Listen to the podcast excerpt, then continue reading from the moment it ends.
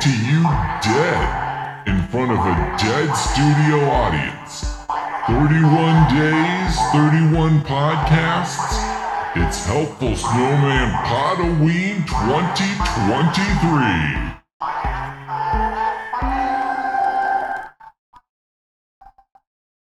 Well, hey, everybody. Welcome to Helpful Snowman Podoween.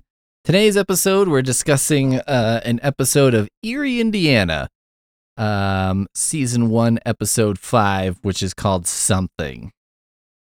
Shit. Do you think I can find it real quick? Oh, America's Scariest Home Video, directed by Sam's Pillsbury. Uh, uh so Eerie, Indiana was a show about this kid who moved from New Jersey to a town called Eerie, Indiana. And it kind of has the um, opening sequence, which like describes Eerie as being weird. And it's it's kind of Tim Burton-y. You know, like there's these row of suburban houses and all these dads on riding mowers are like in sync, uh, synchronized going down and back on their riding mowers.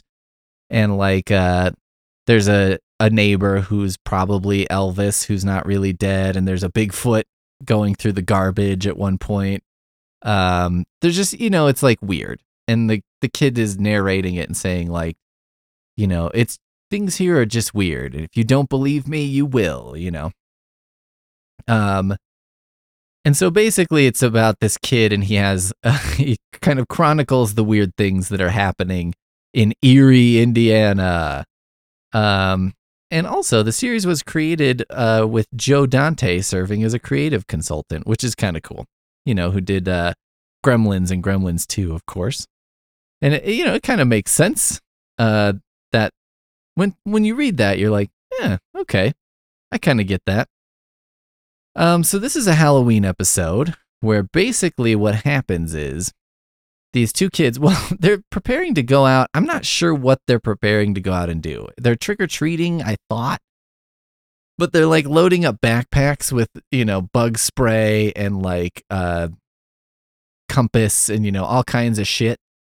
And it's a little bit like I, I wasn't sure. I was like, are they going out to the woods to like do an X file? Or are they that's how I would describe this show is like early seasons of the X Files, but for kids.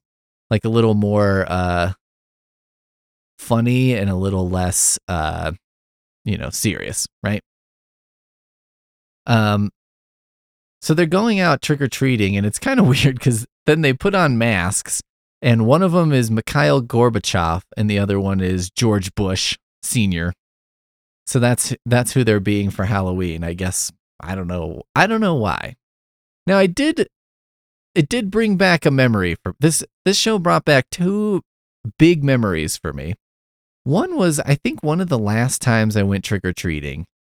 Um, I would have been in, I think, sixth grade. And I went with my two friends, Alec and Derek. Alec was dressed as the Pillsbury Doughboy. I have no memory of what I was dressed as, by the way. But Alec was the Pillsbury Doughboy, which was kind of funny because he was fat. Um, and, you know, didn't love that fact. And a bunch of people called him Poppin' Fresh. And, you know, he was like, no, I'm the Pillsbury Doughboy. And it was like, that's, well, that's what the Pillsbury Doughboy was known to adults as, but whatever. You know, no time to explain. And then my friend Derek was dressed in a mask that was kind of a Bill Clinton mask, but I think it had devil horns, but also was like appeared to be like a mismade mask or something. Now, this kid, Derek, had uh, weird parents and they were weirdly cheap. I don't think they were anywhere near broke because the house they lived in was like pretty amazing. Um, and I think his parents both worked at, you know, fairly high profile things. But I remember his mom Derek would get his hair cut at like a, a barber college, you know, because it was cheap or free. But like I remember he came to school with, you know, he was in middle school and he came to school with a series of just really bad bowl cuts. And one of them so I mean his front bangs were at like such a sharp angle and then had a chunk out of them and I was just like, I mean, I could do better than that. Like I could today, right now, if a kid sat down and was like, I want a bowl cut, I could do better than that for sure. And it was fucked up because I was like, you know, when when you go to the barber college, I mean, I think I would be like, listen, this is too fucked up. Like you can't let my kid leave like this. Somebody needs to fix this, right? Somebody needs to do something here and make this improved. Uh, but anyway, so it seems entirely likely to me that he got some kind of weird cast off mask, like a misprinted mask, basically. Seems entirely possible.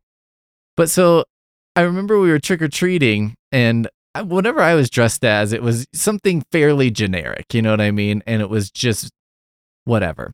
And I was like, let's hit as many houses as we can and like go crazy because that's what I was used to doing. Um, and they were like screwing around because you know my friend Alec was like, "Oh, I'm the Pillsbury Doughboy," and then he kept. Be- I remember him being like, "Guys, wait up! My glasses keep fogging up," and his his for some reason his glasses kept fogging up, and it was like classic nerd, you know, my glasses. but then Derek kept stopping at the houses, and he was like, "I'm the scariest thing of all." Bill Clinton, you know, a Democrat or something. And like, I just had no, you know, we were in sixth grade. Like, I, I certainly didn't know enough about politics to have like any sort of opinion on Bill Clinton. I mean, I remember in school you would do the thing where you voted for president or whatever. And for as my memory goes in school, elementary school, mostly seemed to be everyone would vote for either who their parents voted for or who their friends were voting for. You know, which I guess maybe isn't that different from adult life, but you know, it was more obvious and stupider. You know what I mean? Because I guess it's like, how is your fifth grade teacher going to explain to you? Well, this guy is saying he's going to do this and it's probably not going to happen. This guy is saying he's going to do this and it's probably not going to happen. It's almost like vote. Uh, you know what? I'm not going to talk about voting. This is Podoween. This is not the time. Not the time. So anyway, uh, that whole the whole like presidential mask thing brought that memory back to me. Anyway, um, also a Gorbachev mask would be very funny thing to have. Let's let's jump over to eBay real quick and just see Gorbachev mask. Oh, yep. Here you go. Rubber mask, 40 bucks. You can get a, a rubber Gorbachev mask. You wonder too, like, they picked these masks out, and my suspicion is definitely that, like, you know, the producers of the show or whatever, they went to the Halloween store and they're like, uh, what do you give us cheap? And they're like, yeah, Gorbachev mask. And they're like, all right, done. so, you know, that's that's my guess of how you end up uh, being in a Gorbachev mask on a TV show. So, uh, they're about to go out trick or treating. Then the parents are like, "We have to go somewhere for something." So you got to watch your little brother for a little while. The friend's little brother is there, and they're like, "You got to watch him." So you can't leave yet. So they're watching him, and the little brother's like a little terror asshole, just like destroying shit. And so they uh, put him in front of the TV. Uh, he bites the remote control, and somehow that like magically puts him in the movie that he's watching. And then the kids come back and they're like, he's gone. And then they're like, he's on the TV. And then they're like, well, if he's in the TV, where's the mummy that was on the TV? so now the mummy's in the in the living room, and the the best part of the whole episode is the mummy's in the living room, walking across the living room, and just like knocks a fucking lamp off of a side table. Just you know, swipes it off the side table for no fucking reason, not in his way whatsoever. It's just him throwing a little fit. And there's something very funny about a monster just kind of throwing a fit on screen. I don't know why that tickles me so much, but like the little destruction of it, the pettiness. It's the pettiness. Like, fuck your little lamp. And just knocks it over. Um, anyway, long story short, they get the uh they figure out what the kid, the stupid little kid did because his brother's like, "Oh, that's his bite marks on the remote. I know cuz they look just like these." And he pulls up his shirt sleeve and shows this horrible bite wound that I was like, "Oh my god, that's like fucking Walking Dead makeup on him." Um, the mummy turns out to be not an actual mummy, but the actor who's playing the mummy, uh, who's this guy who's done a bunch of great voices. His name's Tony Jay, and I can tell you he was Megabyte on Reboot, or he was Dr. Lipschitz on the Rugrats, or he was, uh, what else? Uh, Baron Mordo on Spider Man, Chairface Chippendale on The Tick. Uh, if you recognize his voice, or if you look him up, you'll recognize his voice like immediately. But you know, he plays all these like very um these roles with, you know, these baron type names and minister whatever names, you know, shit like that. So um he's an actor and he's like stuck out of the movie and he's like goes back in the movie um at the end and he's like, "Oh, I got to get back in there cuz the kid is in the movie and he's just like pushing the set over and stuff, just fucking shit up." And I was like, "Well, I mean, you kind of came into his world and just knocked over a lamp. Now he's fucking up your shit, but whatever." Um the other thing that this like really reminded me of and I'm to put a picture on the website with along with this episode of this, okay? We had when I was a kid this decoration that I'm to describe as a cowboy skeleton. Now we all know the it's the company like Beastly. I don't know how you pronounce it. B E I S T L E. Um has the classic like paper skeleton with the sort of rivets at the joints, the like brads at the joints. So you can fold him up and then put him up. And he's, you know, that like life size ish skeleton who is articulated so you can kind of pose him. Paper skeleton, right? We had an alternative version that was smaller and he was like a cowboy. Like he had, I think, boots and like a belt or something and a vest.